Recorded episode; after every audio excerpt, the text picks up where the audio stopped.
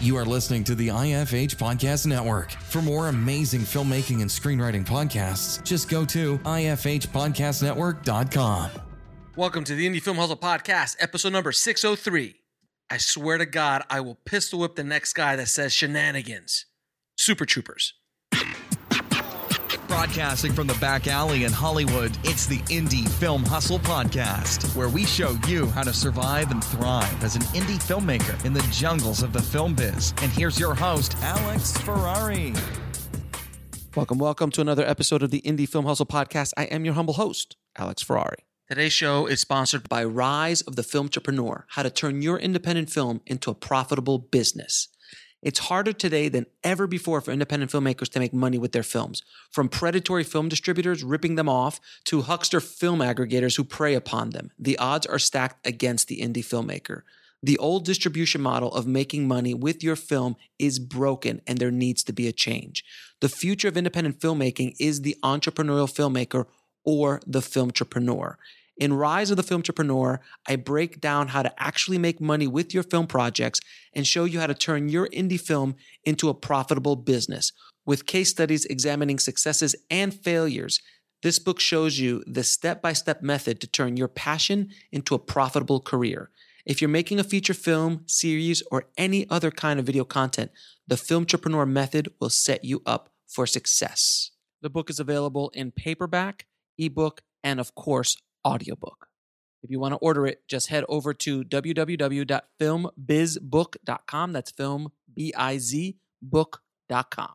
Well, guys, today we have a hilarious and insightful conversation with an indie film legend. We have on the show today writer, director, producer, and actor Jay Chandrasekhar, who is the co creators of the indie film classic Super Troopers. Now, Jay and I sat down to talk about the realities of what happened with their first indie film hit, Super Troopers, what it took to get the sequel done, how they were able to crowdfund millions of dollars to prove to the studio that they should make a sequel, and how amazingly successful the sequel was, what it was like to work on his new film Easter Sunday with executive producer Steven Spielberg and that whole story, and much, much more. So, without any further ado, please enjoy my conversation with Jay Chandrasekhar. I'd like to welcome to the show Jay Chandra Chandrasekhar. How you doing, Jay? I'm doing great. How are you? I'm doing great, man. Thank you so much for for coming on the show, man. I've been a fan of yours, brother, since since I can't even tell you when. Back obviously since Super Troopers came out, I pissed myself and continue to piss myself every single time I watch it. So uh, I appreciate That's, you guys yeah. making that. That's the, the maximum uh, reaction we are always hoping for.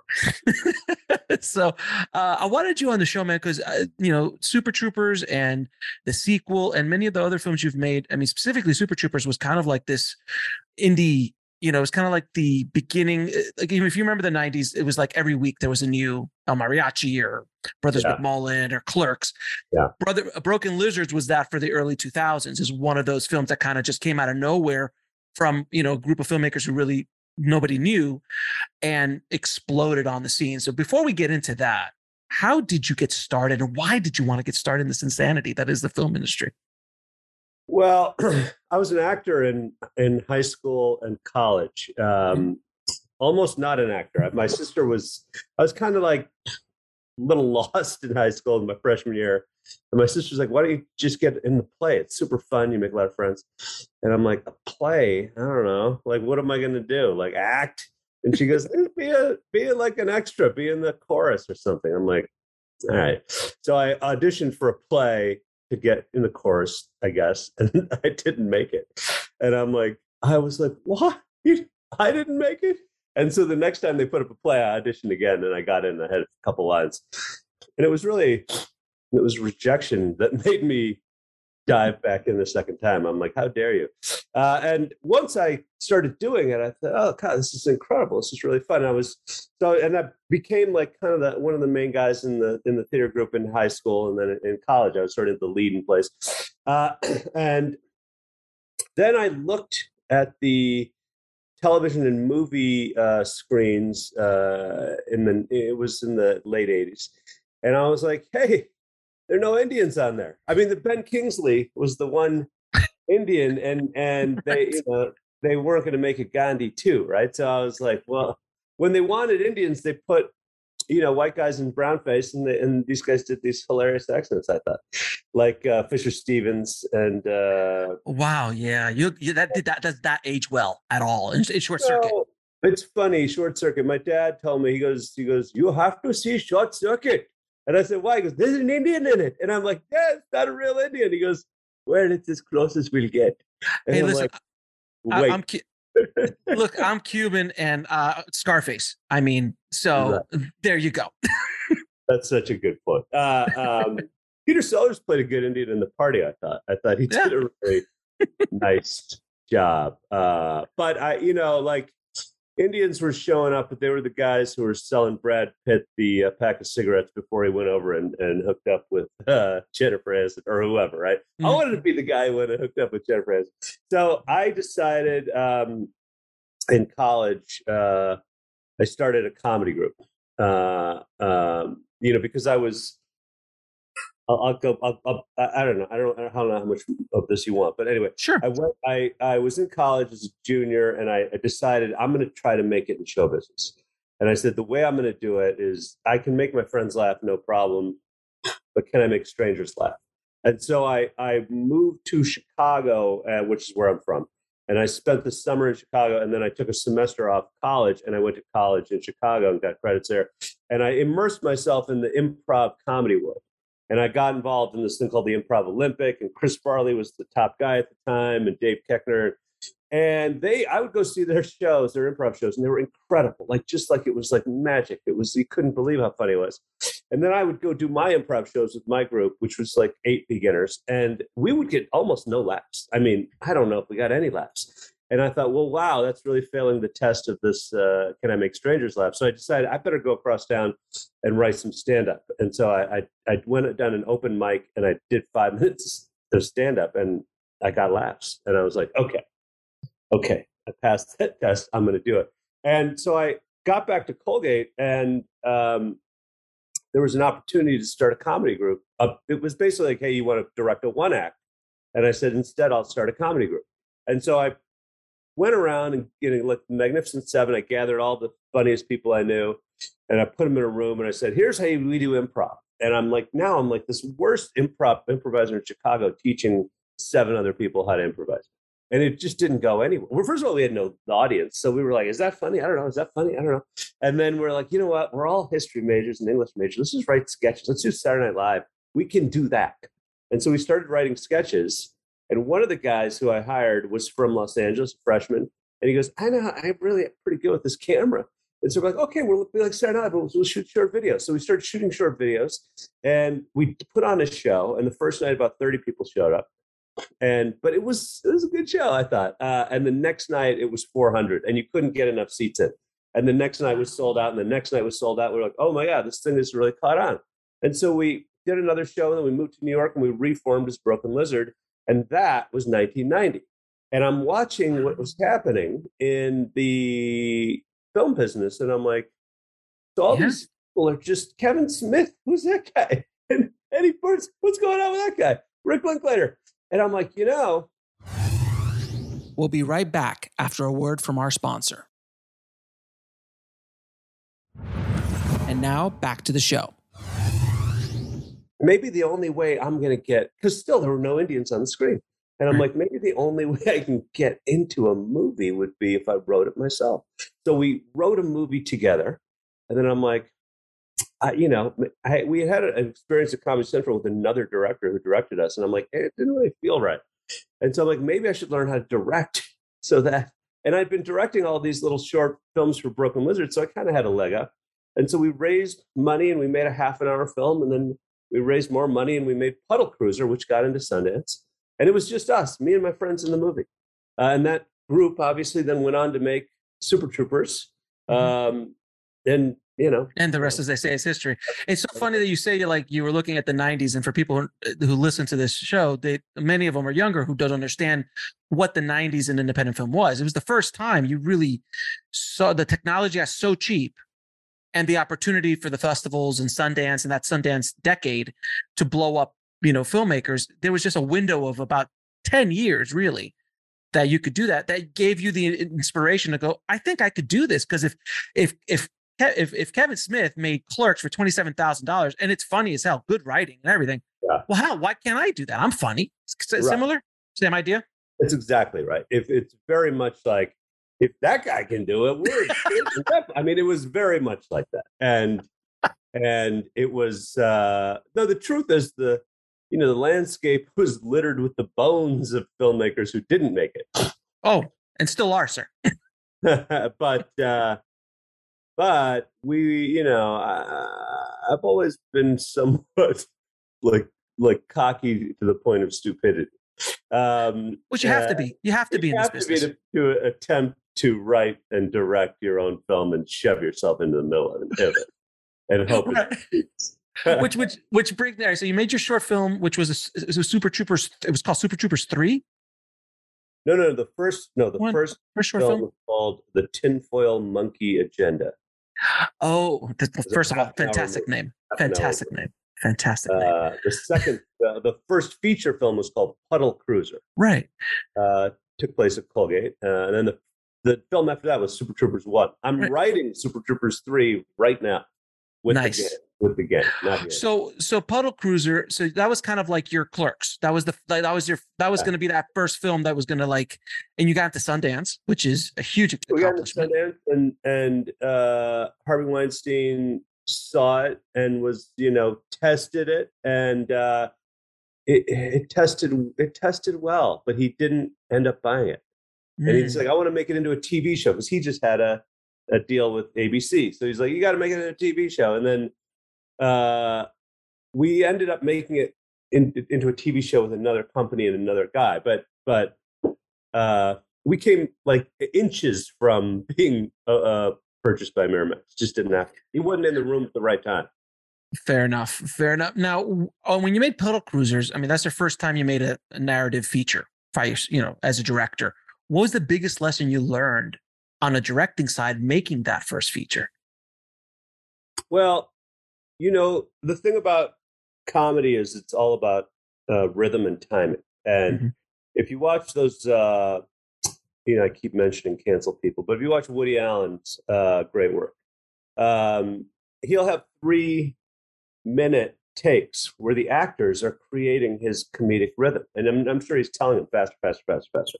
And he, I mean, he, he had he has taken one of his films where two people are arguing in the living room. They walk into the kitchen. The camera just points at the kitchen while they keep arguing. Then they walk back after about a minute of arguing in the kitchen. And the reason it works is because of the rhythm, right? And so I always had a sense. I mean, I, I don't know. It, maybe if you're a comic, you know that it's all about rhythm. And I was like, I think this movie is going to work based on the rhythm we've written into the script, but I don't know. And so we would shoot these scenes, and I'm like, yeah, yeah, yeah, this feels right. This sounds right, right?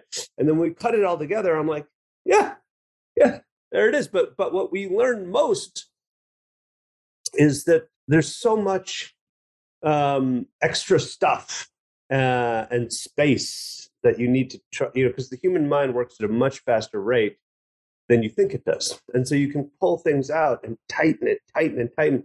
And the tighter you get, often the closer to the rhythm you uh, even imagined was. And, and it, you're trying to lock into a rhythm with the audience. And we were able to do that. So, um, you know, what, what it taught me is that we can, we can do it.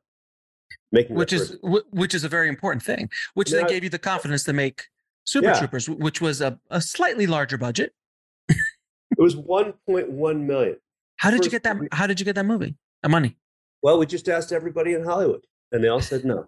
uh, and uh, we were like, no, no, we're the Puddle Cruiser guys. They're like, yeah, I heard you almost sold to Harvey Weinstein, but didn't. Almost. And, uh, and so, um, you know, we we we we you know we went to so many different people, and they were like, so let me get this straight.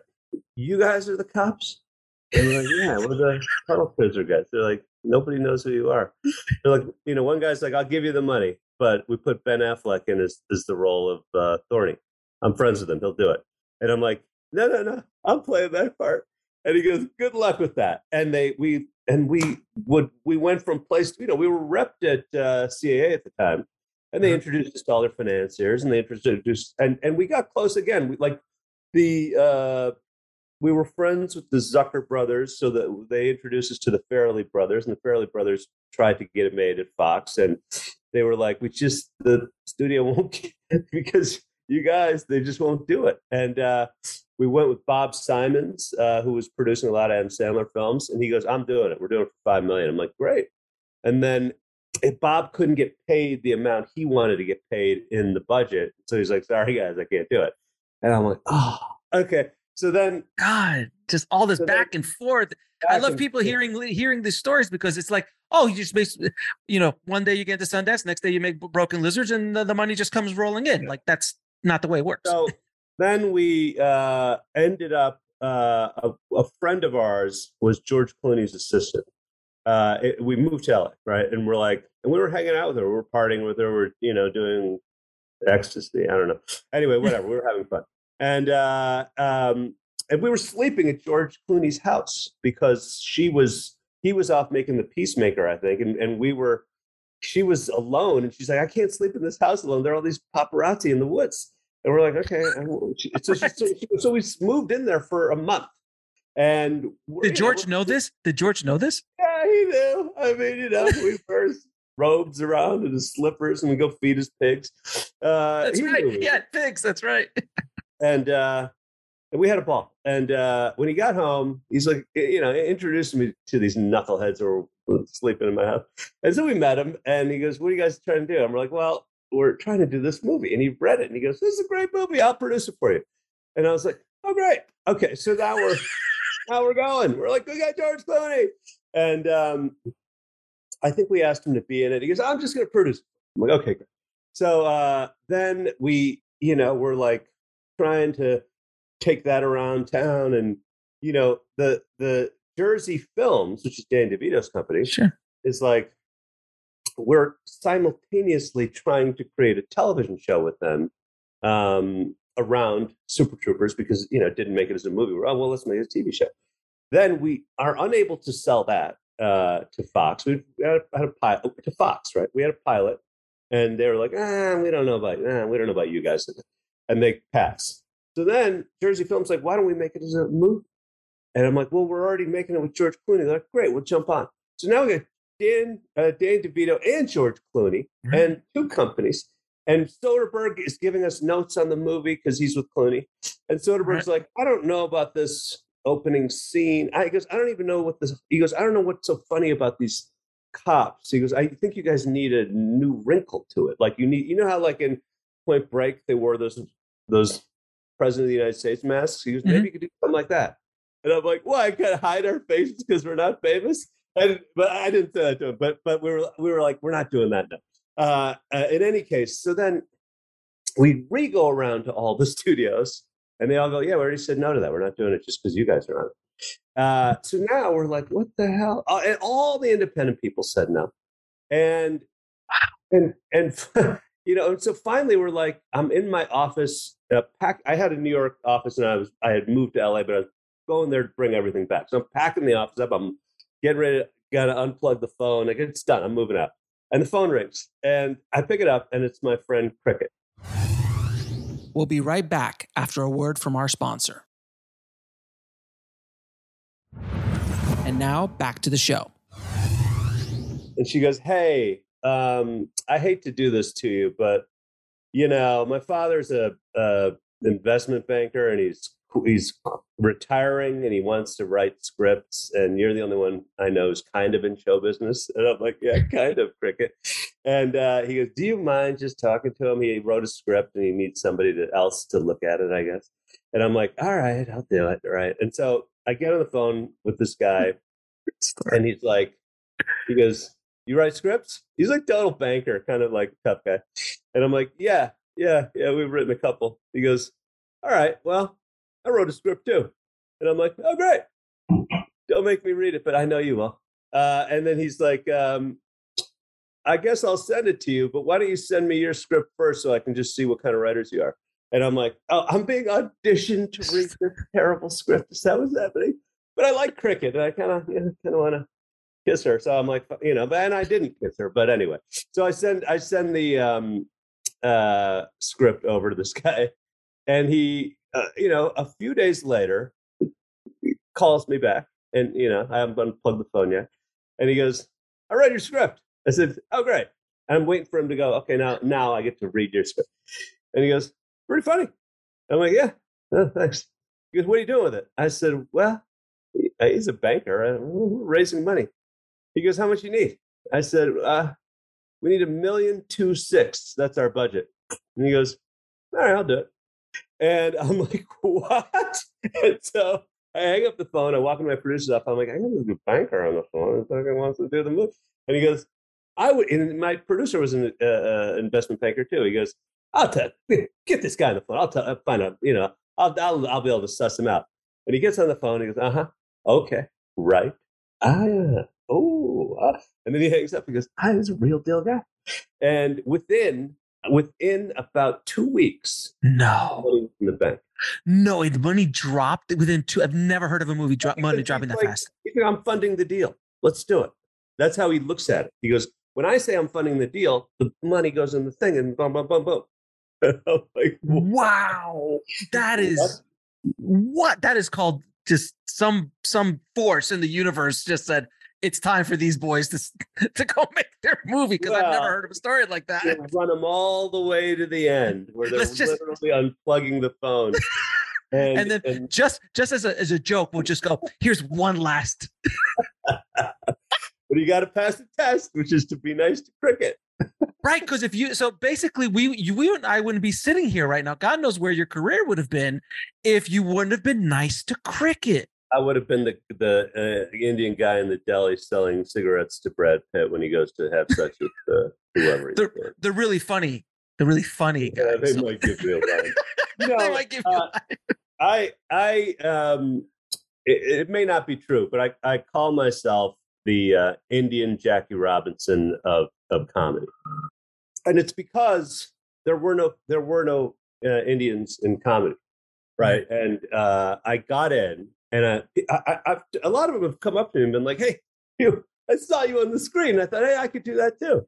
And uh, you know, Aziz and Mindy and all these folks. I mean, if you look at the wave, there was me, and then everybody came in, and they're doing great work. I mean, look at all these great people. So yeah. Um, but you were the Jackie Robinson, sir. You were the Jackie Robinson. I did not. Yeah, I mean, you know, nobody hurled things at me from the stands or called me. there's that. There's that. But uh, but you did have to sit in a room with Harvey Weinstein, so there's that. You know, yeah, it was it was quite it was actually quite thrilling. I didn't know obviously all the stuff he had done. I, no, I, look, no, everybody, every, I mean, everyone could trash him now because he's a monster and all that. But in the '90s, he was a god. Yeah, I, I don't trash Harvey Weinstein. I, I mean, he's uh, uh, what he was doing was awful. Mm-hmm. Um, uh, but you know, there there were a lot of people around who seemed to know what he was, some Pretty version much. what he was doing. Mm-hmm. Like it was mm-hmm. just what the boss did, and you're like, oh, I don't. And there's and there's a lot of that stuff that happens in Hollywood. I I've heard stories running around town about that since I was starting out. So it's something that hopefully has changed a bit. But I think it has changed. I think. Uh, a tremendous a, a, tremendous amount since uh, since the 90s and early 2000s without question. All right so you get super troopers funded by a miracle. Miracle. You're shooting. What is it what is it like shooting? How like did how did the production go smoothly? How did it run? It had to go smoothly because we only had the money for 28 days of shooting. Like he's like um, in, in fact Pete Langell put in a million two, not a million two six. He's like, that's all I'm giving you. And so I put in 30 in credit card, and Rich Perello, my producer, put in 30 in credit card, and we were like hanging on by a thread. Uh, and, you know, like the weather had to go well. The film, I mean, we shot on film. It had to be, you know, everything had to go well. And it, and it, and it did.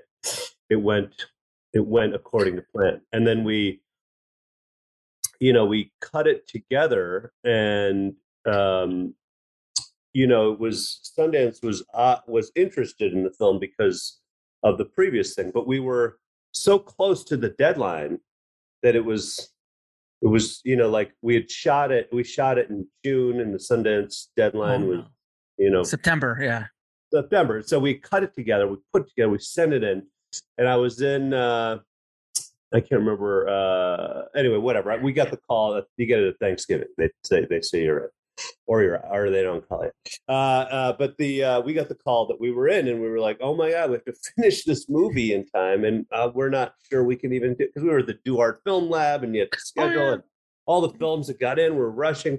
And so we just r- just finished right? And in fact it was so close that we we ended up um in the duart film lab on the morning that we were flying to uh salt lake city To get your print. um, the, we were watching the final print, and I was sitting in that room with Kevin Heffernan, who played Farva, and the color timer, and we're watching it, and we're watching it, and like we watched the first, uh, the opening scene of the of Super Troopers.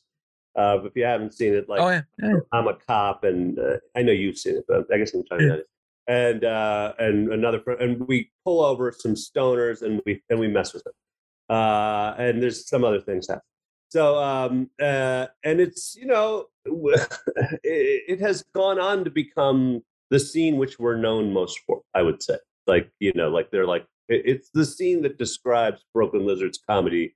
I think quite well, and people were like, "That's you guys." Okay, so um, I watched that scene, and the title of the film comes up, Super Troopers, and I'm like, "Can we can we turn the lights on for a second? And they stop the film, and I stand up and I look at Kevin. I'm like, "We blew it." and I said, "That thing, that opening scene sucks." And he goes, "What are you talking about?" And I'm like, "It's terrible. I mean, why did I act like that? I don't know. What? Nobody would tell me that I was acting like that." And he goes, I think it's pretty good, dude. I'm like, what the hell do you know? And the color timer goes, I think it's pretty good too. I'm like, you know what, pal? It's not. And we got to go to Utah tomorrow and show this fucking terrible thing. Right. And I'm like, oh, doom. I was just feeling doom. Wow. I mean, and in fact, the opening scene of Puddle Cruiser is the is the worst scene in the movie. It's just okay, you know. It's like Mhm. like it, with comedies, you want to get them laughing fast so that Mhm. you can keep them laughing, and they're like, "Oh yeah, we're laughing. We're supposed to laugh." So I was like, we we tried so hard to make Super Troopers a good opening scene. It was just we, because of how bad the opening of Puddle Cruiser was. We the Puddle Cruiser opening was so it wasn't bad. It was just slow and whatever. We used to take a a, a marionette, uh, like a it was Jimmy the Dummy, right? And he was like a little ventriloquist guy, and we did a whole scene at the first uh, Sundance with this dummy where he, you know, like one of us would go up on stage and go, "Hey, the film print broke, and we're getting a new one shipped in from Salt Lake." The whole packed audience, and the audience would groan. They go, "Ah!" But it's coming, it's coming. We'd make up this thing, and then the dummy, uh, like somebody on the on the in the audience would go, "Unprofessional." That was one of us, right? And then another guy would be like, "Hey, leave him alone!" And there's this guy with a ventriloquist dummy, and they go, "What? I think these guys are young filmmakers, and they're trying really hard." And the, then the guy, go, "Hey, you shut up, you dummy!" And then everybody be yelling at each other. And then a guy in a UPS uniform, one of my guys, would come running in. I got the film, and he'd run Oh, in and he'd grip, and it would unspool everywhere, right? And the Oh. audience is laughing and laughing, and then we start the movie, and they're laughing, and then they go. I was like, to Kevin, I'm like, we gotta go back to my uh, house right now. We'll take the cab, go back to pick up Jimmy the dummy. We're doing the thing at Skitch again. We'll be right back after a word from our sponsor. And now back to the show. And he goes, We're not doing it. We're just showing it. And I'm like, God, dude. and so then we go to Park City and we're in a bar and um, I'm and sitting in the bar is Harvey Weinstein. And I'm like, Oh, we got to get this guy in the screening, right? And so we send um, uh, Marissa Coughlin, who's in the movie, and she knows him, and she's he's she's, he's like he's like, come on over. And so we, I'm telling the story of this criminal now. So um, and so Harvey and and he's like, "Look, Jay, I'd, I'd love to go to your movie, but I got a meeting right in the middle of it. I can't. If I go to your movie and I leave, you're not selling your movie." And I'm like, "I know, but if, if I said, well, just well, I'll put you in the back seat. Just sneak out, and then you know." He goes, "Okay, I'll come to your movie. Put me in the back seat. I'll sneak out, and I'll come back." And I'm like, "Great, let's do it." And so we do it. We put him in the back seat, back uh, row. Place is packed with really high and, and and kind of drunk people too, because it's like a midnight screening. And we know a lot of people in LA and New York. Everyone's like, yeah, revved up, right? And they all turn and look at Harvey Weinstein. They go, whoa, right? Oh shoot. He's here. Holy shit, he's here, right? And so he's sitting in the back. The movie starts. I'm like, oh, it's going to be terrible. And immediately the laughs start rolling and rolling. And then, I mean, and it rolled. And then when that title came up, the place blows up into a, an ovation and tears rolled down my face because I was so tense. I was so tense. And then I'm like pacing in the lobby as I'm listening to the movie Laughter. And Harvey gets up around the 30 minute mark. He goes, This movie is killing. He goes, I'm coming back. And he he leaves, goes to his thing, and he comes back and he slides right in. He goes, Incredible. And at the end of the movie, he goes, Come over, talk to me, talk to me. He goes, I'm not going to necessarily buy your film yet because I haven't seen it all, but this is going to help you. He goes, You watch what happens here. Uh, and he goes, in fact, I want you to meet me at this bar, and you watch what you'll be in. The, you'll be in the daily whatever the page six. I'm like, okay. So we meet him at this bar, right? And and and I'm I'm there, and like whatever, we're kind of chatting. I'm like, just buy the movie because I got to watch it first. Give me the print. So we're kind of doing that thing, and I'm at the bar, and executives from Searchlight and executives from Sony are like, don't sell, don't sell to Harvey.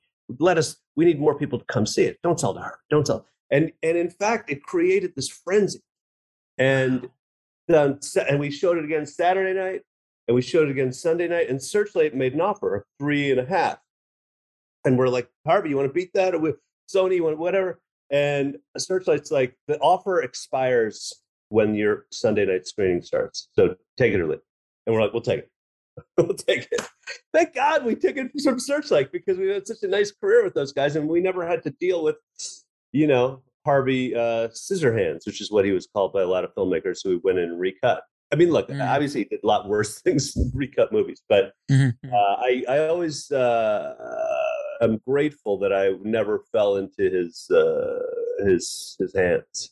Right, uh, but but you, but at least uh, he did whatever he did for you back in the day. Yeah, that and it's going to see, yeah, it started yeah, the conversation. It did. It's that's that's an amazing story. So you you tripled your budget and your career was off the ground. Now I have to ask you. I mean, it turned into a huge hit. I mean, was, and not only a huge financial box office hit, but then DVDs back then, and it made and, it made, it made Fox over a hundred million dollars. Jesus, a million dollar movie. Oh, they gosh. kept almost every penny of it. I was about to say almost every single penny. I'm like, I'm sure that they didn't get that. But but so let me ask you a question. I always love asking filmmakers who who get this kind of situation happen to them. This kind of lottery, t- I call it the lottery ticket because yeah, it's like it, it is it a is. lottery. It's a lottery ticket moment that you worked very hard for. It's not like you was lucky to get it, but all these circumstances that happened, like eh, crickets father who's, who's gives you the money and yeah. then sunday there's a lot of these things that happen um how did the town treat you as the director of this film afterwards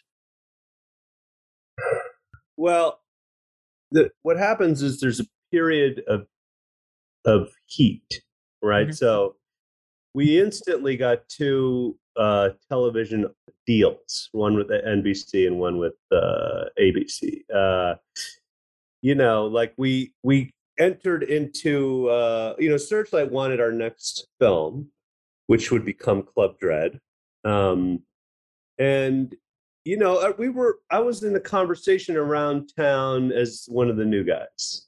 Um, but I wasn't pursuing that. I didn't even know how to pursue it because I was like, I would read these, you know, often not great comedy scripts. And I go, well, I don't know. I can't make a not great movie. It didn't occur to me that I could then put my imprimatur on it and rewrite it and just Mhm. have my guys rewrite it or we rewrite. it. I didn't even know that. I was like, well, if it's this now, then I can't make that movie. That's how kind of dumb I was. Mhm. Uh, and so I passed on a lot of good movies that turned into good movies. Um, and then I thought, oh, well, you know what? This is uh, an idea for a film, this movie. And I'll just take it and I'll rewrite everything. And and then it'll be the same movie, but it'll be about my version of it, which would be, in my opinion, a good one. You know, now I, that's what I do now. Um, uh, and, but then, yeah, I was I was like one of the guys who, you know, I was on Variety top ten directors to watch you know, all that stuff. But you went through the water bottle. So you went through the water bottle tour. You just went. That's right. Ev- The- you met the- everybody. The bottom line is, eh, the film business is a largely self-generating business, and if you relax and be like, "I made it. I'm on the top ten directors to watch," it's meaningless. It's like, yeah, some producer might call you and go, "Hey, can you do something with this?" They're still trying to get the money, and you know. If you're not generating yourself, if you're not out there going, I want to make a movie about this and this and this, and I'm going to write it. This here's the script, and this is the writer is going to do it. We're going to do it together. And you know, if you're not doing that, you're not getting movies made. Still, still, And eh, at any level. At any, I mean, even Yeah, I Spielberg. mean- ha- Spielberg can get some things made, but he still has to develop and build and do things like that. yeah, yeah. I mean, he has a little easier, but yeah, A little Uh, bit, a little bit, a little bit easier know, than the uh, rest of it- us. It, it leads me to this. Uh, I don't want to jump off your train yet, but uh, uh, if you want to continue, we can. But I have a Spielberg No, I love Spielberg. I have so many people who've worked with Spielberg on the show. I, and he, it seems to me that he always, he's always in the mix somehow with any any any big thing that happens in town. You always get the call from, even if it's just like, "Hey, man, great movie." What was your what's your Spielberg story? Well, I was I was sitting at home in the pandemic, and I uh, basically had turned into like a full time golfer. Like I I played every day, uh, and I was just sort of there, and I get this call uh, from my agent that said, "Hey, what do you know about Jo Koy?" And I Right. said, "Well, Jo Koy, the the the comic. I mean, he's funny, funny dude, right?" And he said, "Well, okay. Here's the deal. Jo Koy uh, has done a stand-up special on on Netflix, and Steven Spielberg during the pandemic happened to watch it, and he loves Jo Koy, and now he's like wants to make a Jo Koy movie, and they want to do it in Vancouver, and they want to, and they and you got to go any day now because uh, the film can only be shot in May and June because that's Jo Koy's stand-up window, where he's got stand-up shows all over the world and the big shows. So, and I'm like, big shows, really? Like, yeah, he sells out sixteen thousand seat arenas. I was like, oh, Oh, oh, Jo Koy. Okay. And uh and I'm like, okay, so May, June, so we gotta be in Vancouver when? Monday? And they're like, Yeah, kind of. And uh, I mean, and I'm like, okay, send me the scripts. So I read the script and I'm like, okay, I get it. I mean, I, I know Joe's stand up and it's a it's like attempting to be about his his family. Mhm. And I'm like, yeah. I said, you know, look, this script, uh, were I to do it, would need uh, some work, but it's not work that can't be done. So I said, yeah, I'll go. Uh, well, I mean, because they, they, Amblin was asking for me to go, and I said, yeah, I'll do it. So I, I flew to Vancouver and uh, and went into quarantine for two weeks in a in a ho- in a hotel, very nice hotel. Um, uh, but it was hard uh, where I couldn't see anybody. I couldn't step over the the the the entrance to the. I just stayed in that room, uh, and then I got out, and uh, Jo Koy came to town, and I met him for the first time. I mean, I, we'd met on Zoom, and we, you know, I hired a writer, and and she and I uh, rewrote the thing, and um, and then you know, I still haven't met Steven Spielberg. We'll be right back after a word from our sponsor. And now back to the show. I just because of the quarantine and the COVID thing, I get a note from him every now and then, like movie stars don't wear hats, and I'm like, okay, you can't wear a hat in the next scene, buddy. Uh, uh, you know, Stephen, Mount Olympus called, and you can't. well, it, you know, like we were going to hire an actress for a part, and uh, uh, and we sent it to him, the choice, and it, you know, she was the more famous person, right? and I've been at Warner Brothers for years. I had a deal over there, and they're like, just hire the most famous person. We'll put them on the poster, and, and you'll make it work. And I'm like, okay. I just assumed everybody did that. And so I'm like, I, you know, I gave him the choice, the most famous person. And he, he, he sends a note back. This other woman's much better actor than the most famous person, don't you think? And I'm like, well, yeah, but she's not the most famous person. And he goes, wouldn't you want to choose a better actor? I'm like, of course I do. I didn't know I could. I did. So then I did. And it, it's the it's the central decision for the whole movie. Like it, because we hired this woman, the movie works in a way you can't even believe, in my view. It's called Easter Sunday. The Right, guy has his, you know, you know, he, he's not just some rando. He's like who just said, "Oh, my name's on it." He's like, "What about that? And what do you think about that?" And you're like, "Okay, great." I still And I- never met him, but you know, But I'm assuming one day you'll get a phone call, maybe.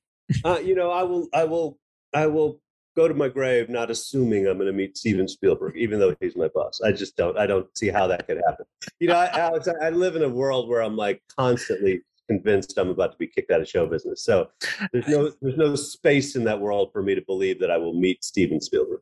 So is it, is it, so I always love asking this question from from you know people who've hit a certain level in the business is like do you do you so you just said you truly believe that at any moment security is going to come in like what are you doing here you need to be escorted out Right. I- Right. it, it, I look. I realize how ridiculous it is because I was I did a stand up show recently, and it was me and Tiffany Haddish uh, and Anthony Jeselnik and Tom Arnold, and we're upstairs just chatting, four comics chatting, and I'm like, moments like these where my uh, where where I have to admit that I might have made it, um, and I, I hate to admit that because I'm Mhm. so hungry and I'm so they don't want me in show business. Um, I'll show them. I'll make a. I'll make my tenth movie. no I, I have to ask you so um that's fantastic by the way uh, i was going to bring up easter sunday because i saw easter sunday and we've been working on this interview for months now and then all of a sudden i'm like oh easter sunday's coming out i'm like and i'm such a Jo Koy i'm like i Oh. Absolute huge Jo Koy fan Oh, good. uh, and I've had I've had the pleasure of meeting him. We almost worked together on this close of almost working together years ago. Uh, and Joe is just wonderful. It's just I'm such a such a fan of his. Um, but Super Troopers 2 is such a unique story and how you got that made because the studio didn't want to make the sequel and you had to raise the money yourself, right? they were worried that it was too long um, between films. Fair Right. enough. You know, uh, first one came out in 2002. The second one might have come out in 2016 Mhm. um, or 18 or something. I don't know. But it was it was it was a long time. They were like, ah, I don't know, and they're like, so they said, well, why don't you raise the money yourself? And we said, really? You made a hundred million dollars. You can't just carve a couple off. And they're like, yeah, if you raise the money yourself, we'll distribute it. I'm like, okay. And then they said, and you have to raise the print and advertising budget too, which is all the money. It's the budget Uh, and all the money to release it. So you're talking about, in this case, we had to raise thirty million dollars, and I'm like, I don't, I, don't, uh, I can't raise thirty million dollars. cr- cricket, cricket. Yeah, well, yeah. Cricket's dad, Cricket's dad's like, I'll put money in. Oh, That's good. Put money. And we put money together.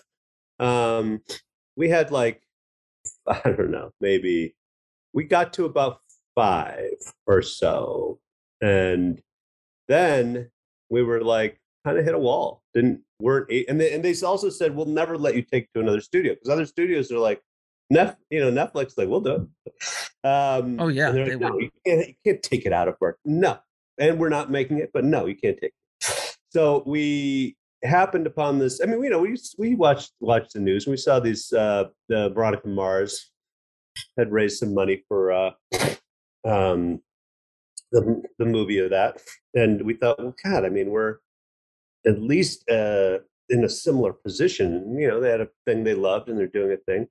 Mhm. So we we hired the guy who did that campaign, guy Ivan um, and and he he um, he put together a cam- he first of all he goes I'm not terribly familiar with your work.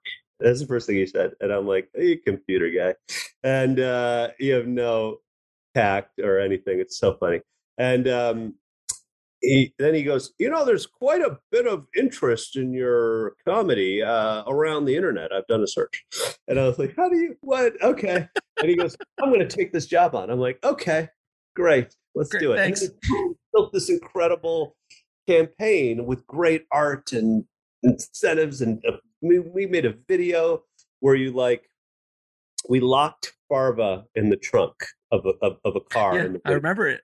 and then we said, "Give us money, or else we won't let him out of the trunk." And then we pushed go on the campaign, and it was like boom, like I mean, we we raised I think five point eight million dollars uh, On Indiegogo, right? Indiegogo, something like that. We were second to uh, Veronica Mars. Whatever they made, we made a little less. And Wow. and Searchlight was like, "What? What? Oh, how many? Fifty thousand people gave you money?" And they're like, "Oh, okay. Oh, wow, great." Um, and then, so then we were able to. So then now they were really excited about it, and uh, uh, and then they agreed to uh, release the film for us with their money. Uh, That's nice. and so yeah so we still funded the production they they funded the you know but we made the movie and then we tested the movie and the reaction in the audience was like i mean it was insane the reaction and all the searchlight executives were there. And when they put the they take keep 20 people back to talk to them about the what, you know what, what, how would you feel about the movie? And and the and they're like yeah this is from a franchise and they're like yeah so they tested did i tell you about the testing and the screening? Mhm. yeah, i mean it, it tested incredibly well. Like the numbers were astronomical. The audience was comparing it to franchises like star wars. And the fox people were like oh my god we got a hit uh, and so they poured the money in. They did a great campaign, two posters, super cool. Everything was great, and we were like, "Holy, this is incredible! We're gonna we're gonna have a you know, it looks really good. We're gonna have a hit movie, I think." And so then the weekend, the week we arrive in New York, which is what you do at the end of, the, of, a, of a campaign uh, to do press, New York press, we're it's Monday, and the publicist with us is like, I hate to break it to you guys, but we got really bad tracking on this movie. Like, and the tracking predicts what the box office opening weekend's going to be. And they're like, it's it's tracking to open to about three million dollars, right? In order to be a success, this movie would, in Searchlight's view, would eh, he wanted to open to ten. You know, that would be a success for a small film. And we were like, three million. How is that possible? Like we had a fifty thousand, and they're like, well, you know, like our, our fans have been notoriously stoners, right? They're like a little slow to the mark, a little slow to the mark. They get there. They get there. Like they when I do a stand up show, there'll be tickets available up until an hour before the Friday, and there are like hundred tickets available, and then boom, it's sold out, and you're like, guys. Get, get get your internet. How can you do this? So I'm like, maybe that's it. And they're like, eh, maybe. I don't know. And on Monday, Tuesday, it's still tracking three. Wednesday, it's still tracking three million. And everyone's like, we Yeah. they the president of Searchlight calls and goes, Hey man, we tried. I'm sorry. Right. And then Thursday morning, we're in an interview in some brewery or something in Brooklyn or something. And um publicist goes, she's looking at her phone, she goes, there's some weird uh there's some weird and uh numbers out of the matinees uh that well they're just not they're not right but we're gonna get a check we're gonna check on it and i said We'll be right back after a word from our sponsor. And now back to the show. What are they and she's like well the, the all the matinees are sold out and i'm like yeah that's that's not true and so she goes yeah there, there's a problem with the computer the system there's a problem Obviously. Obviously. And so then the next screening, she goes, "Yeah, these these numbers are stupid. They're all sold out." And it, so two screenings are now sold out. Morning at 11 a.m. and one. And she's like, and then the third one, she goes, it's sold out again. and they're like, these are real numbers.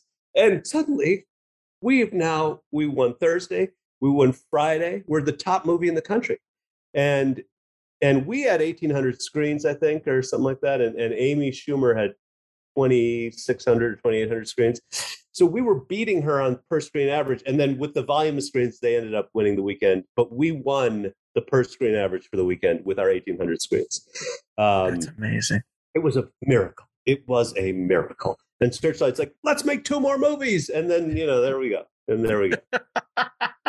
and now that's why now you're writing that's uh, right. Super Troopers 3. We made a film. We made a film called Quasi, which is set in 13th century France. Uh, uh, and Steve Lemme plays the Hunchback, and I play the King of France, and uh, Paul Soter plays the Pope. Uh, and it's a full-on Monty Python-esque style movie. And sure, people are going to go, "You guys aren't as good as Python," and we'll go, "We agree." But um, still, uh, we made one and we said, you know, and we were in it with this accent. And you're like, my God, we're in the middle of a Python movie. That's amazing. That's amazing. Now, um, Jay, I'm going to ask you a couple questions. I ask all of my guests. Um, what advice would you give a filmmaker trying to break into the business today? Well, my advice would be don't wait around uh, for other people to let you in because there are people like me on the other side of the door pressing our shoulders against it to keep you out. and um, and the only way in is through that door. So keep pushing, and don't wait for me to let you in. It's not gonna happen. It's not gonna happen. It's a, I got it. On this side, I'm in Vegas in a hotel. That's not good. but you know, I mean, the answer is um, that's awesome. We respond to the same things you would think we respond to, which is followers and uh, and and numbers. Like if you can demonstrate an audience by making your short films and putting them on the internet and having people watch them, you know, and we go, oh my god, a million people watch. Oh wow, maybe well, you know, comes with built-in audience. You know, it's like it, it, it. It's not easy, but it's also you have an ability to sort of do things cheaply. Um, mm-hmm. Now the problem for the new generation is that so many people are trying to do things cheaply. There's so much stuff. You're like, it's hard to really get your mind around it. Uh, um, and so, you know, the, the the system benefits those with access to capital, and that's sort of the sad truth of it all, right? If you can if you can raise money, I mean, it's even harder now because like Sundance isn't what it used to be. You know, like right. the people are not companies are not going to Sundance and necessarily buying. I mean, they are. They're buying films, but it's a little different. It's not, you know, you don't have these people are automatically in the theater. So you have like, oh, we'll stream you a little bit, and you know, and and that's all good, and that's all good. But that's sort of the changing moment here. Uh, do Do you think that Super Troopers? What would happen if Super Troopers got released today? It probably would have gone to somebody like Netflix, maybe. Right? Maybe knowing that you that nobody knew who you were, you made a well, million dollar movie. No, I, I believe it would have sold because the response in the room was electric, and and that's really the game, right? If you can get to Sundance and show the movie in a room full of people, you flipped the power dynamic so that the the buyer instead of watching it on their desk on their laptop and drinking coffee and walking around and doing all this stuff they are now in a room with audience and the audience is like, "We love it," and they're like, "Oh no, what do I do? I better buy it." I mean, that's sort of how that works, mm-hmm. um, and that still works that way. You know, like I, I, I you can still get a movie uh, into the theaters now. If you're nobodies and you've no nobody's in the movie, then it's harder, right? It's like you probably end up on a streaming service first, and maybe you'll never get out of there. I don't, I don't really know. I mean, the problem with the problem with Netflix is they pay more money than Searchlight does. Mm. And and you know, the, and then the movie ends up being sitting there, you know, lost in the soup. Have, doesn't have the same when you get a poster and a campaign and interviews and it you know the movie sears into audiences brains in a different way um you know the the movies on netflix currently don't do that in my view and right yeah right i mean top gun did what it did because of did it do well. It did okay. Yeah, the biggest Memorial Day weekend opening ever. Oh, good, good, good, good. Uh, you know, uh, the whole thing so for me is I want um, I, uh, you know, I, I said to Universal when we were getting ready to think about how we're going to put out this movie in the middle of the pandemic, of course. The Yeah. movie tested well. Easter Sunday tested really well. Jo Koy is the biggest ticket selling stand up comic in show business. He's number one. Wow. Wow. sells 56,000 seats in Los Angeles in three nights. He sells 38,000 in Seattle. He is filling hockey arenas everywhere he goes. And mm. I said to them, look, guys, we got a, we got a theatrical co- a comedy that works really, the audiences, we tested it. They love it. We have Jo Koy in his first film. This is like having Steve Martin before The Jerk or Eddie Murphy before 48 Hours. We got him. And you guys are Universal, and I'm me. Like, if we can't sell this as a theatrical comedy, well, you guys, we should all stop. You know, because I said we got to be. You know, we're all looking around. and Go, who's going to bring theatrical comedy back? You know who it is? It's us. Mhm. We're we're we've been put here to do this. This is. It's our turn. It's time to do it. And so I'm. I've been telling people, I'm like, we're bringing the theatrical comedy back, and we're the only theatrical comedy coming out this summer. That's how bad it's got. You're absolutely right. I mean, yeah, I mean, uh, Outrageous. it is outrageous. And now it's like everyone's saying that theaters are just for the event films. And they are for a certain extent, of course, but you know, It's a film like a film a film like Easter Sunday would absolutely open well. I mean, you've got an audience that is used to buying tickets for this uh, artist That's on right. top of it. That's so right. it's like makes Right. sense. We'll see if I'm right. I mean, we'll see if I'm right, but I, but I, I hope I am. I mean, I, you you know, it's a gambling business. You know, the, you know, it's gunslingers and gamblers. Well, we're going. We're we're such big Jo Koy fans. My family and I, all my Um, daughters, everyone. So we're gonna we're gonna head out to the theaters to see it when it comes out. Um, do we? Do you know about my the app I created? Are you? Mhm, Uh, I don't. Ah, Tell me about the app. Tell me about the app. so it all goes back. Super Troopers comes out uh, after this incredible Sundance experience comes out in the theaters, uh, and the reviewers uh, on Rotten Tomatoes, a site named for throwing rotten fruit at people like me, film site, um, they give it a thirty-eight percent fresh. The the reviewers, right? And I was like, what? What? What do we have to do? Like, and the and then that's a hundred people. Then over time, you know, the audience weighed in, and and the audience gave us a ninety percent fresh rate. That's two hundred thousand people rated it that way. And I'm like, who are these strangers with outsized um, power? Right? They're just they're uh, you know a reviewer. I I I got no problem with reviewers. Right? I Sure. in fact I think they're valuable. But aggregating all of them and putting it into a score, it's just nonsensical. Like we got reviewed for Beerfest from a woman in Arizona named Grandma's Reviews. And her review of the film was, I didn't like it. There's too much drinking. I'm like, there's too much drinking. It's an ode to binge drinking, like It's called Beer Fest. Yes.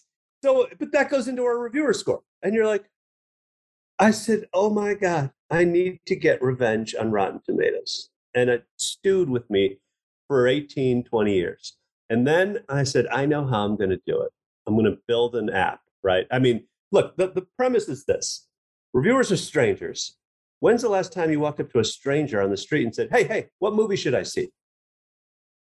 That's what we're doing. That- Exactly. And in, in Rotten Tomatoes, you're taking all these strangers, aggregating their strange opinions, and putting it together. There you go. Here's what these strangers think. So I said, you know, I want to build an app that is. You, if you want advice for a movie, you talk to your friends, right? You talk to your friends, your, you, or maybe you know some celebrity on something. That some filmmaker said, "Hey, this is a good movie, Road to Busan, or whatever it is, Mhm. Train to Busan." I don't know. Uh, and so I made an app uh, I started to develop an app that was going to be a recommendation site for movies, TV, books, podcasts, music, right? We'll be right back after a word from our sponsor. And now back to the show.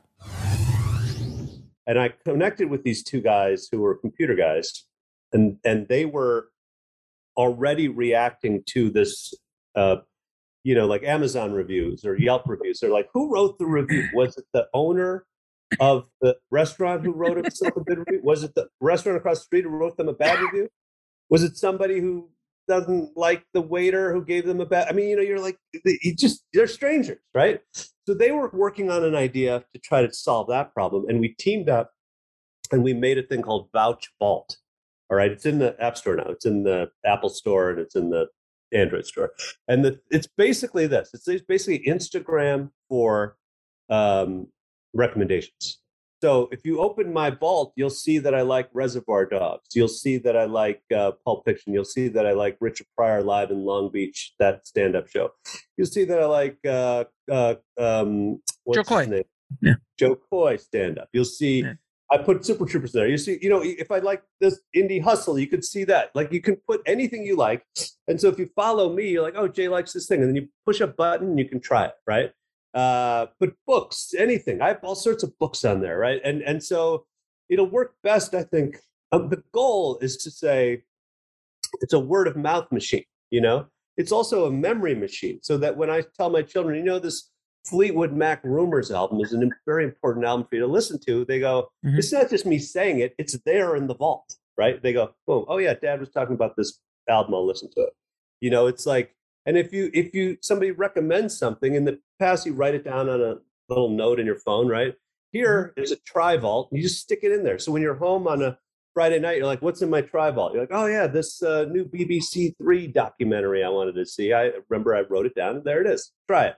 And so it's it's a machine that I hope is going to change the way specifically film is judged. The way you know, I want reviewers on there. I'm talking. I'm trying to get Owen Gleiberman and trying to get Drew McWeeny and trying nice, to get them all. Nice. Go, hey guys, I tell me what you love, right? Tell me the films you love that nobody knows about, and then I'll watch them. You know, I, am not trying to kill reviewers. I'm, I'm, I am trying to to kill Rotten Tomatoes. I, I am. Well, it is a revenge ploy. It is a revenge ploy. You are not the only, sir. You're not the only one who uh, feels some vengeance is needed against Rotten Tomatoes. Many filmmakers, many filmmakers feel the same way you are, and well, I, I all get on this app and let's show them who we are. Fantastic. And last question: three of your favorite films of all time. Forty-eight Hours. Genius. Walter Hill. Reservoir Dogs and Goodfellas. Rest in peace, Ray Liotta. They're Rest all the reason they're all on that list is because they're all tough, funny films, mm-hmm. and I like I like it when the guy when the people are tough in the movie, uh, and I like when they're when it's that funny and it's that you know it's sometimes you know violent and funny is is some sometimes really funny, but they play it straight. Forty eight hours, you're like it's, yeah. There's, there's some broad stuff, but there's some it, the bad guys are bad. The violence is is terrifying, and, and obviously Goodfellas the same way. It's funny as hell. Um, the Joe Pesci scene alone, incredible, incredible. uh, I can't believe Ray Liotta died. Uh, and I know. um, I know. Uh, Reservoir Dogs is a work. It's it's, it's, a, it's a, a masterpiece, a masterpiece. Yeah. Jay, um, and when is um Easter Easter Sunday coming up? August fifth man i cannot wait to see it. And jay thank you so much for coming on the show man and and sharing your adventures and your knowledge with uh and your experiences with the tribe man. I really appreciate you. Thank you for your inspiration and just like you were inspired by ed burns and and clerks and kevin and, and mariachi and all those kind of films people listening now hopefully will be inspired by you. It's like if this guy can do it. That's right. That's right. If that guy can do it I mean, how hard you know, that's what John Oliver said to me when I was I was directing him in Community. He'd never acted before, and I'd seen him do stand up, and I, I loved him as stand up. Oh, he's amazing. And I said, John, his first acting scene ever, and I'm like, you nervous at all? And he goes, How hard could it be?